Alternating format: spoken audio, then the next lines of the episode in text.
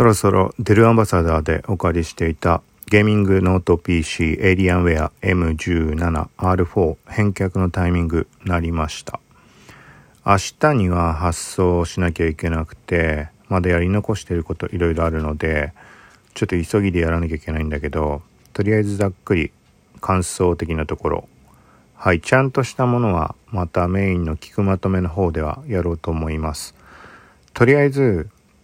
感覚的な面で言うと今回はとにかくゲームとかライブ配信とかそういうところにがっつり使ってみました。と言っても1ヶ月間のモニター期間中後半の残り半分になってから動き出した感じだったのでちょっとそれがもったいなかったかなっていうのをすごい今感じている感じです。とにかく高スペックで、まあ、大抵のことはできてしまう。まあ言い方悪いかもしれないけどとりあえず試したりしたものっていうのがゲーム結構負荷かかるゲーム、サイバーパンク2077。後で調べたらね、めちゃくちゃ、あの、重いゲームだってこと分かりました。自分のパソコンでめちゃくちゃ古いやつなんだけど、まあ、ギリギリ動くだろうと思ったら、もうそもそもね、あの、オープニングからして動かない。これはもうパソコンがスペック低すぎるっていうのはあるんだけど、一応対象として比較対象になるようなものだと、フォートナイト、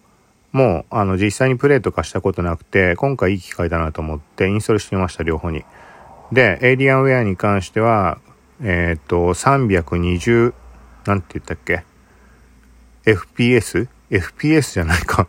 フレームレート30、60とかなんかあるじゃん。それを最高値になってた320にしても何の支障もなくカクカクもならずに普通にあのゲーム時代プレイできました。フル HD で。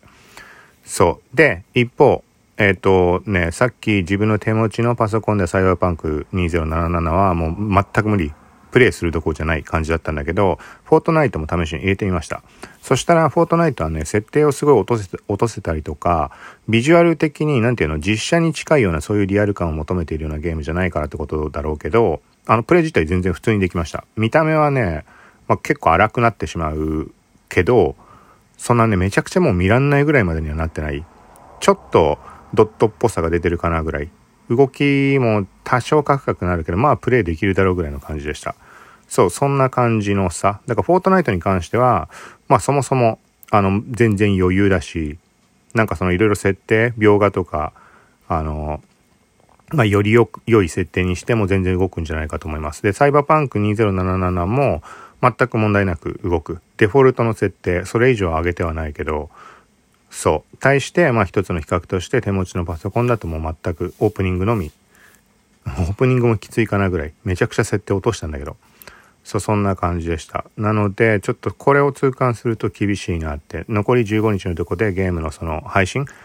言ったのは、OBS を使って複数のプラットフォームで同時配信5箇所、6箇所ぐらいっていうのを試しました。そう、喋りながらよくあるゲーム実況みたいなの。そう、だからそれはもう手持ちのパソコンで一切できないし、そもそもサイバーパンク2077が無理なわけで。で、もっと軽いゲームだったとしても、OBS と同時にってのは多分無理だと思うので、なんかすごいいい体験をしたが、ために、うん、ちょっと返してしまったら、あの、急に生活が変わるというか、そう、もうそもそもできないっていうとこになってしまうから、そうなると、うん、いい加減パソコンをとも思うけど、基本的にはもう iPhone で全てほぼ済ませて、足りないところパソコンで時々使う、やるかなぐらいなので仕事の感じとしては。もちろん高スペックなものあれば、より拡張してできることってのはあるし、やりたいこととか、なんだろうな、例えば技術的に何を特別できるわけではないんだけど、そう、もっといいパソコンであれば活かせることってのもあるんだけど、まあそっちごちゃごちゃやんなくても、スマホで済むんだったらそれでいいかなぐらいの感じで、まあ普段はやっているので、ただちょっと興味が湧いてきてしまったな、みたいな。うん。っていうところです。まあ何にしてもエイリアンウェア。まあこのね、まあこう、ちょっとスペック細かなところは数値ここで出さないけど、またブログ書いたりはします。一応、レビュー予定として載せてある記事あるので、それはリンク貼っておきます。そこでスペックとか、あの、それも載せておくので。うん。そう、だからなんかなちょっとな ざっくりと寂しいなみたいなまだ残りね、そのゲームに関して、なんかいろいろやんなきゃいけないのもあるんだよね。マルチエンディングみたいなのだから、そのもう一つ1パターンは、ちょっと見たいなっていうのがあって、それも配信どうするかとか、そういうのもあるし、その他にもサイドジョブみたいなのがあるんだけど、そのサイバーパンクっぽいネオ東京みたいな街の中を歩いていく感じなので、写真撮影モードがあったりとか、とにかくね、ただ歩いてるだけでもめちゃくちゃ楽しい。で、その高スペックだから、あの、画質もめちゃくちゃ綺麗だし、実写かって思うぐらい綺麗。あの、シーンによるけど。そう、まあそんなところで、ちょっとこの後、明日になるまでの間が釣り合って、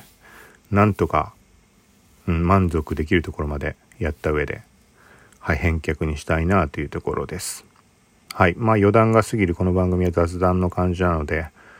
こんなところで、まあジャンル問わずまた話していこうと思うのでよかったらフォロー、登録などしてみてください。さようなら。